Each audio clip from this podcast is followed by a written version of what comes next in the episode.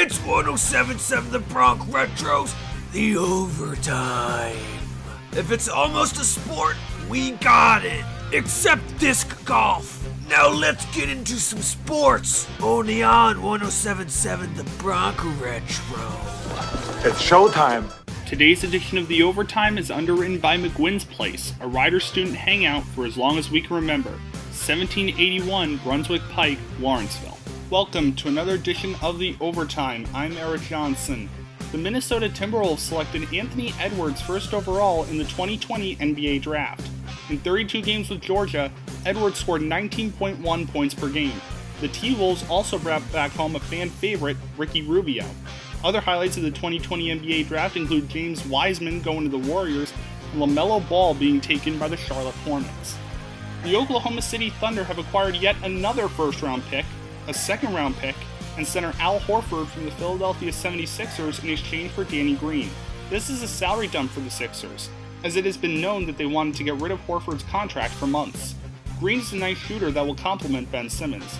The second round pick was used during Wednesday's draft, while the first round pick will not be used until 2025. Philadelphia also acquired Seth Curry from the Dallas Mavericks in exchange for Josh Richardson and a second round pick.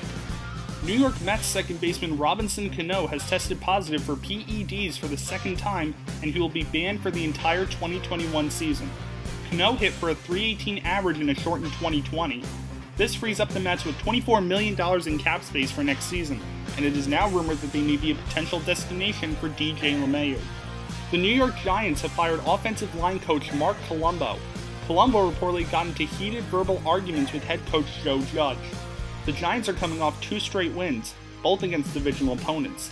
In other Giants news, the entire special teams unit, kicker Graham Gano, punter Riley Dixon, and long snapper Casey Kreiter will all be going on the COVID list, with Gano testing positive. That's all for this edition of the Overtime. If you're looking for a place to watch the NFL on Sunday, look no further than McGuinn's Place, with dollar soft pretzels, dollar dogs, and $2 8 inch pizzas. For more information, find them on Facebook at McGuinn's Place. That was 1077 The Bronx Retros, the overtime.